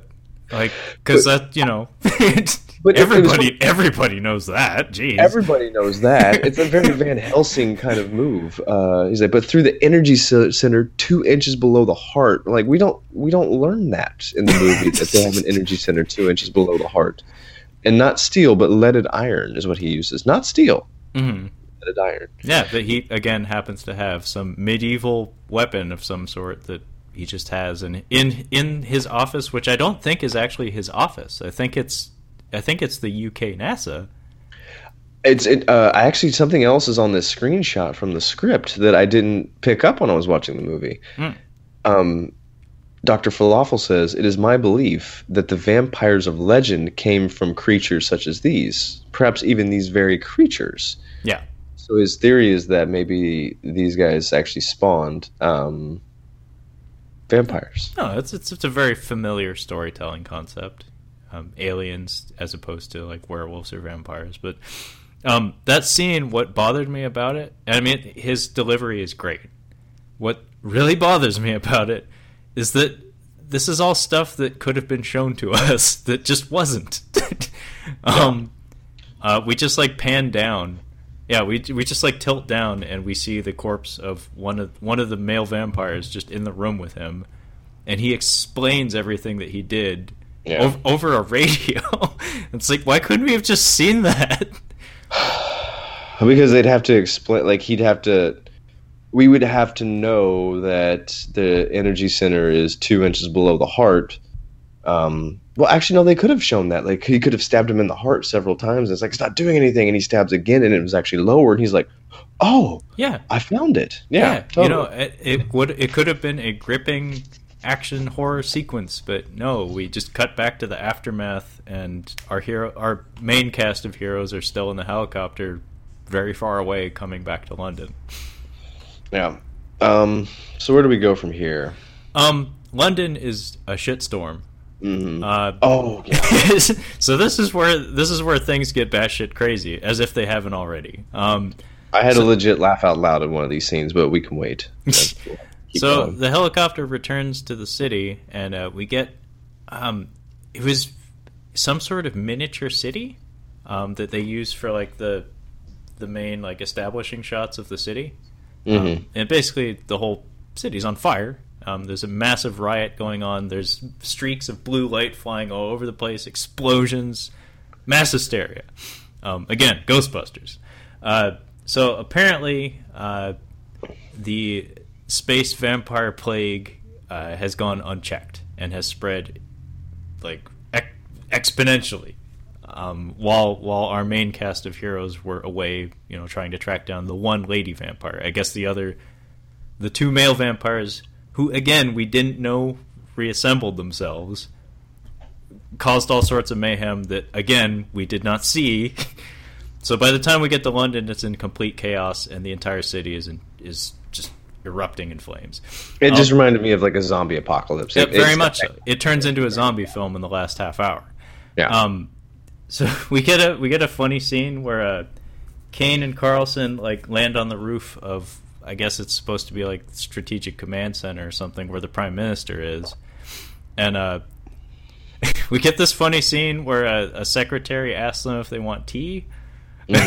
in the middle of this crisis, Mm-hmm. That's funny. I feel like that's a very British thing. Um, after after all the the World War One and Two, um, the Brits No, are kind of don't want some they're, they're kind of known for their mentality of like, oh, carry on, you know, like, oh, the whole city's on fire. It's like, well, we'll make it. Um, but then uh, they get taken to a back room where the prime minister is, and uh, he says, "Oh, excuse me a sec," and we get a, a shot of him in sh- like in silhouette, uh, grabbing someone and like embracing them, and then the blue lights start flashing. So our heroes are like, "Well, Shit. They just well, walk out. They don't even. They Yeah. they, they do not emote. They just yeah, yeah, walk they- right no, out. no reaction whatsoever. They're just like, well, this bunker's fucked, and they they just head right back to the helicopter and leave. Well, it's actually a funny scene because they he comes out and he's like, "Oh yes, right, right, right, right, right. yes, okay, yeah. Uh, excuse me for a moment," and then he uh, leaves. He's like, uh, "Miss, uh, whatever the se- uh, the secretary, can come with me? Money Penny, uh, come with me." So she goes in and does not shut the door, and they kind of just look at each other. Do you remember that scene in uh, Rush Hour Two where Jackie Chan and Chris Tucker go to Don Cheadle's um, restaurant, and he's like uh, asking about the counterfeit money, and he pulls out his safe, and Don Cheadle kind of looks back at them like, "I'm about to punch in the numbers. Look away." and they both look away, and then they just look right back. over. yeah, That's what they do basically. They they go in, they just kind of look at each other like, okay, let's just stick our heads in here. They did a horrible job closing the door. And this is where the secretary goes back behind. So I think the prime minister was like, ah, I got to suck the skin off somebody. Oh, yes, right, right, right, right. and then this is where, yeah, she's getting the skin sucked off of her. And they just look at each other and they're like, all right, well, let's leave. no, I thought it was pretty funny, just the timing of it. It is a really funny scene, unintentionally, I do believe. Yeah. But yeah, now they're um, they're getting out of there, and this is where they split up, if I'm not mistaken. Uh, yeah, they get to the quarantine. They get outside the quarantine zone, so they Mhm. use the helicopter to get to like the British military has set up like a quarantine around all of London. Um, there's like a military station set up there with with a wall and like a checkpoint and everything, and they managed to talk their way into the into like into the military camp Mhm. and uh, this is where uh, yeah, this is where they split up. Um, Carlson is basically completely on this late on the space vampire's leash. Like he just can't get over it anymore. Um, it's funny actually. There's a scene in a tent where uh, the general who's in command of all the military proceedings, um, he's explaining to the two of them that you know this situation is getting out of control and we're discussing like a therm- thermonuclear option just in case. And they're like oh well fuck. I mean i guess the deadline he sets for them is like three hours. It's like Yeah. so in, within three hours we're going to bomb london and, and that'll be that. Um, but what i thought was really funny here and i took note of it especially because it was just a, such a small thing that was so easy to overlook. Um, i think Caine asked the general about the spaceship because at some point Yeah. At some point, somebody mentioned. I think it was Bukovsky mentioned that the spaceship is re- is coming into Earth orbit. and It'll be there Mhm. within two days or something. Uh, so that's like a ticking clock element. Um, but the movie completely forgot about it.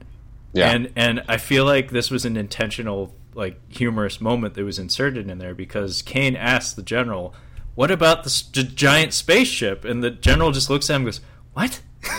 like, he's like, "What are you talking about?" that is the least of our worries. he's like. "I know there's a big giant spaceship up there. What am I supposed to do about it?" What are you to do about it? But it's just funny because the movie had not mentioned that in probably 40 minutes. I forgot about it. Exactly. So did I. and it was only him mentioning that. That was, oh shit! Yeah, I forgot. So basically, the end of Ghostbusters is starting to happen. Yeah, Um, Carlson takes off, and uh, he's looking for the girl. yeah, and he's Caine, going to Caine though is looking for Doctor Fallada. and this is where I had a legitimate laugh, uh, laughed out loud. Um, so um, Caine has got a car that was given to him by the general, begrudgingly, I do believe. Uh, no, he Um, just steals it. He steals it. Okay. well, I remember he's like, I'm not, oh, he gives him a gun. That's what it was. Um, he's just like, no, I don't want to give you that. And he's like, give it to me. He's like, okay. Um, so yeah, he, he's in the car and he's driving, and there's people running towards him. So he has to kind of like watch the tra- like watch the foot traffic. They're all running towards him, and then a zombie is running towards him, and he hits it. Uh, and it just goes to pieces. like you can see the pieces like fly Yeah, it- apart. it's the RoboCop melt man, but less gooey. Yeah, it's pretty funny. I I, I laughed at it. I, it's uh, timestamp uh, one hour thirty six minutes thirty four seconds. If you want to go back and see it. It's a, I, I thought it was pretty funny. Um, but yeah, he's looking out for falafel, and um, um, Carlson's looking for Zuul. And where is falafel at? Uh, he is back at um, UK NASA.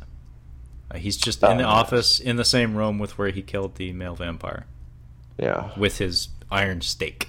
What happens with him at this scene? I don't even remember now. So this scene I thought was really good because Doctor Falafel really puts in a good performance here. It's a chilling conversation where Caine is like, "Where is everyone?" and Falafel's like, "Well, they're dead, like everyone else." And uh, Caine just again, this is another. This is what loose thread number three, four, five. um, Oh yeah, it's like number ten. um, Caine asks uh, about Bukovsky, who again I thought was one of the more interesting characters in the whole movie. And Falafel just says, "Oh, dead like the rest of them." So Bukovsky died off screen. That's Yeah. nice. Thanks, thanks, movie. um, so basically, um, over the course of this very slow, tense conversation, uh, we come to realize that Doctor Falafel made out with a zombie Mhm. and uh, he's sweating profusely, and he's keeping his cool, but you can tell that there's something wrong with him. And uh, he comes at Caine, and Caine ends up shooting him, and uh, we we get this weird makeup effect on Falafel, and he he slumps over, and then a, a blue comet comes out of his back and flies out into the night sky. Uh, by the way, there's a giant Yeah, blue okay, pillar, yeah. like like every uh, major blockbuster in the past decade, uh, there's a giant blue pillar, pillar of light involved. Um, and so yeah, Yeah. Um, right before he dies, though, he has a pretty cool line where he, he just uh, very calmly says, uh, like, "Well, here I go," or "And there I go." So somebody actually mentions it. I think it is Carlson. Um, they're they're standing there looking at it and like, what's happening? And basically, it's a super Shang Tsung. It's like all these vampires are basically sucking the souls out of people. But it, I don't understand. it how that's has begun. um, yeah, I don't understand how that's happening. That's what. That's where I was kind of checked out of the movie at So- this point. I'm like, I don't know what's happening anymore. This isn't your fault. This is the movie. um, this is this is one of the more exposition heavy moments that again could have been presented more cleanly. Um, Before they leave the camp, Carlson and Caine are looking off into the distance and they see the blue pillar of light. Um, Carlson uses his magic psychic powers that he just has for reasons um, to explain to Caine that uh, the male vampires are collecting the ener- the life force, the energy from all the zombies, um, which that's what the blue comets and stuff in the sky are. Is um, he explains them as being like souls, basically. So Mhm. they're taking the souls from all the zombies. Um, so the males collect the souls, and the lady vampire is the one who beams them up to the spaceship that's in orbit. So the big claw ship from the opening that is now in Earth orbit, she's using that pillar of light to. She's the conduit. Yeah. Um, so yeah, wherever that blue pillar of light is, is where she is. Um, okay, so at this point, Carlson meets up with her, Yeah. and I think he's he meets up with her, and they are both naked somehow. Like I was, I like kind of looked down for a minute. I'm like, oh, this is going on. Then I looked up, like, oh, they're both naked. Like, oh, uh, something's happening in the movie. Um, and they're just like, yeah, just kind of making out, and um, Colonel is looking for him basically. Yeah, Colonel leaves UK NASA and uh, he takes off on foot. Uh, so he has the stake and his pistol, and he's just jogging along, like dodging Yeah. zombies left and right. And by the way, the zombie makeup is not great. No. Some of it's okay, but most of it's bad. Um, but like the the staging of the like the riot sequences is actually pretty cool. Like it Mhm. really does look like a city that's completely fucked. Oh no, it looks legit. Yeah. Yeah, it looks pretty cool. And basically, he's doing like the Night of the Living Dead or uh, Invasion of the Body Snatchers, run away from a big crowd of people thing. Uh, he caps a zombie in the brain, and then he gets he finally gets the steps of the cathedral, and uh, one of our uh, one of our Tommy Hilfiger models, one of the the male vampires, just like gets up into the frame.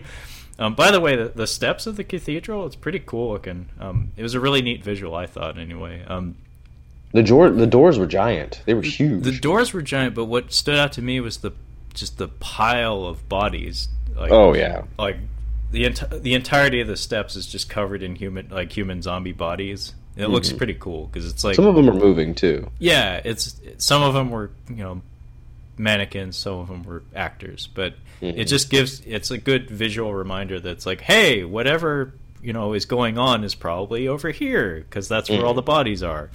Um, so yeah, this male vampire gets up and is like sucking Ghostbusters ghosts into its stomach, so a whole bunch of blue light is flying into his stomach. Um, he doesn't really regard Caine as a threat. Um, he just kind of looks at him. He says something really goofy, like, um, "It'll be less terrifying if you just come to me." But he has like this weird uh, audio effect over his voice that just sounds like that voice doesn't go with that face. Yeah. um, and then, uh, yeah, it's actually pretty simple. Caine just stabs him with the, the stake, and he uh, he turns into a bat monster for like two shots, and then he Mhm. poof turns into a cloud, and he, apparently he's dead. Yeah, so this is um, so we get explained um, by Space Girl what's happening, and he's like, "Why did you guys come here?" And they're like, "We basically harvest um, your energy or harvest your um, life force."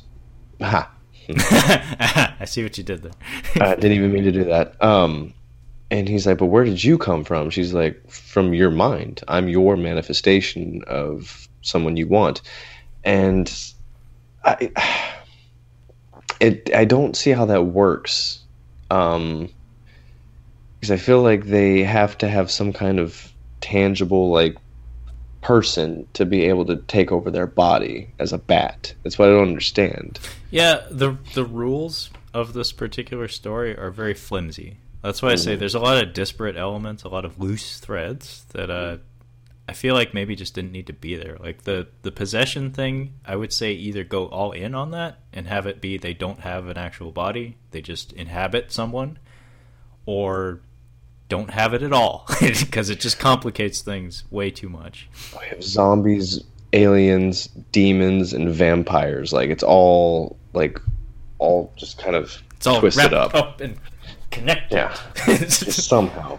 Um, but yeah, so basically, she's supposed to be some hot chick from his brain, or Yeah, what he well, would she, consider she ideal. basically says that like and I think actually he says this before he gets to her, like when he's explaining it to Caine. It's like in order to take the energy from from a, a, another being, they need to to know that being.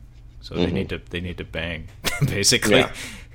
Uh, but yeah, I did interpret it as like they take on the shape that um, whatever civilization or, or creature that they're trying to take the energy from uh, would find appealing, I guess.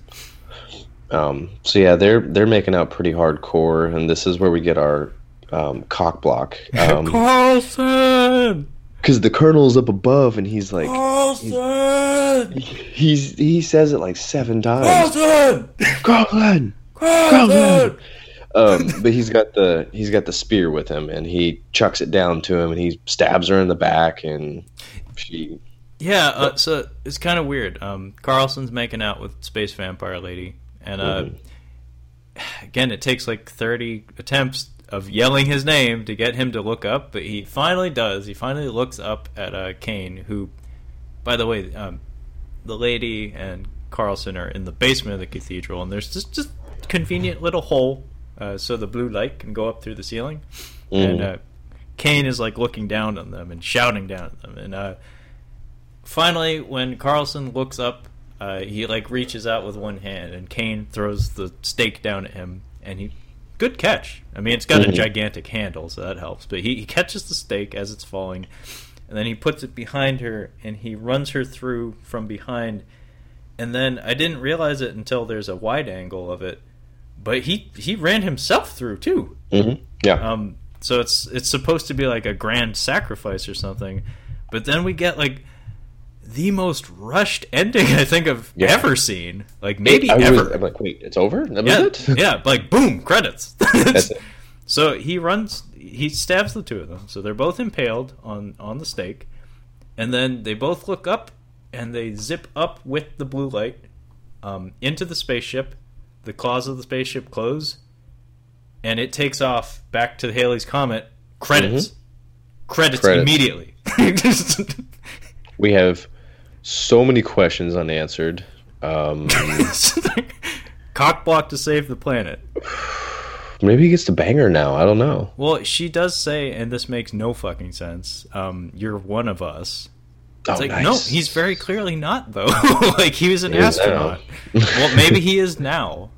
Um, I mean, it seemed like they were okay when they went up, and the spaceship's moving, so whatever's guiding it is okay. But yeah, they just take off.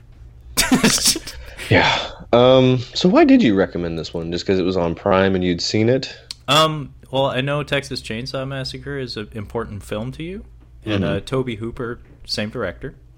Uh, Tobe Hooper had a kind of a rough stretch at this point in his career. In fact, most of his career has been more down than up, I'd say.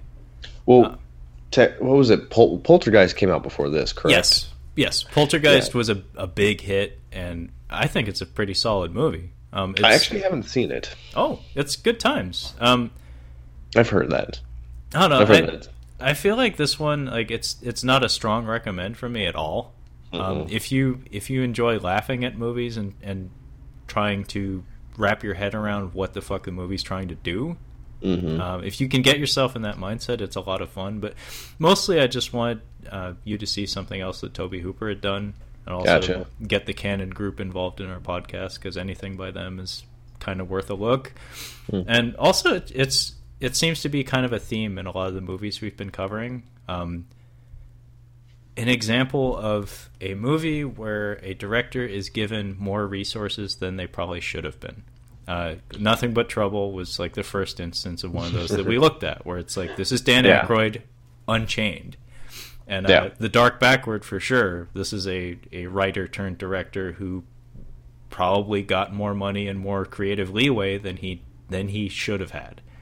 Um, yeah, this was Tobe can... Hooper getting free reign on a massive, like not a massive, but a very high budget film with a shitty script. But he was given a lot of creative freedom that uh, very clearly didn't translate to the most cohesive product. yeah, no, he didn't. I think it. Sh- I think it's shot really well. I think it like if you just look at it, it's a good movie. Um, the problem audio, is, audio too. Like the soundtrack is magnificent in a lot of ways um, I just think yeah the the structure and the um, yeah the loose end like we just we we introduce a lot of a lot of threads and it just doesn't they don't go anywhere. It's like you're running on a path and then you like oh I'm gonna take this way and like oh okay that ended quick let me get back on the, the back on this main trail here let me take this up now. Yeah, there's yeah. there's so many harebrained storytelling decisions. Like the biggest one to me is um, London being on fire without us knowing like we yeah. come back and it's okay, so the whole city's been erupting into chaos and we didn't even know about it. And uh, Bukovsky dying off screen, Dr. Fallada not only killing one of the three, there's only three vampires in this whole movie, killing mm-hmm. one of the three off screen, and also Dr. Fallada being uh, making out with a zombie. We never saw that either. So there's there's a lot of things that's just like why isn't that? Why didn't we touch that? And I'm gonna look like at who said, edited this movie. Like I said, Tobe Hooper had kind of a a rough time around this time because he this was part of a, a three picture deal he did with Cannon. Um, Texas Chainsaw Massacre 2 and Invaders from Mars were the other two movies he did, and both of them were not well received. Ooh, wow. um, a lot of it could just be creative sensibilities because Texas Chainsaw Massacre 2 is a is a very strange movie it's not for everyone because it has that Evil Dead Two vibe to it. Mm, yeah, the first I haven't even seen the second one because I know the gore. The gore is is there. Like it's a very brutally violent movie, but it has that Looney Tunes feel to it too. Mm-hmm. And the production design is also off the wall. Like it's very. It looks almost like a Terry Gilliam movie at times. Um, it's interesting to look at for sure, but the tone of it is just bouncing off the walls. It's all over the place. So it's like I'm sure he was happy with what he made, but you know, your average audience goer, like your average film goer, would probably just be like, "What the fuck am I watching?" So the editor for this movie is John Grover. Mm-hmm. Um, he did For Your Eyes Only, ah. um, Lifeforce, uh, The Living Daylights, License to Kill. A lot of James Bond movies. Yeah, and then the one that stuck out to me was Labyrinth. Oh, interesting. Yeah. So he, I mean, clearly he works in the UK. yeah, that, that's what that um, tells me. yeah, I, yeah. I just don't think that maybe he just didn't. He spent too much time on set, on like like with the set production and the the makeup effects that. Um, they just didn't shoot enough to tell the story, well, and I, this is kind of what happened. Again, I, I took a glance at the Wikipedia article for the movie, and apparently there were several actors who reported having worked on the film who never got some of their scenes filmed. And gotcha. again, there's a lot of space footage that got cut. So maybe maybe they needed to uh, negotiate or something. Maybe certain scenes were paid more attention than they needed to be, and it put them behind schedule or something. Mm-hmm. It, maybe there's parts of it definitely feel rushed for sure. Yeah, you know, there we're it, it just seems like we're watching like um, like a cut version of like a Marvel movie, and like, well, what what was that about? I, what was I'm missing something from there? What I don't understand that, and it's just cut down for like theatrical release. And then if you go watch the four hour extended version, like, oh, it explains so much more. In this case, there might be uh, deleted scenes that were missing, but also scenes that were never actually filmed, and they're like, ah, just fucking put it together. But yeah, um, Um, yeah. like I said, not a strong recommend, but I just thought it would be fun to take a look at, just to Yeah. just to take a look at. It was an okay watch. I don't hate it. Uh, I won't watch it again, but uh, yeah, I liked uh, I liked seeing the the makeup effects. That was kind of a fun thing to take a look at. I'm like, yeah, these aren't that great. They, Well, the, Seemed- the optical effects to me were the real standout. It's like Mhm. we're still kind of doing things in camera, and it's pretty impressive for its day. mm. But anyway, Yeah, so that was Lifeforce. Uh, hopefully, we'll catch up on cinema again real time soon. Yeah, I uh, already know what you get to watch. Oh, I okay. can't wait. there will be spoilers. Until next time.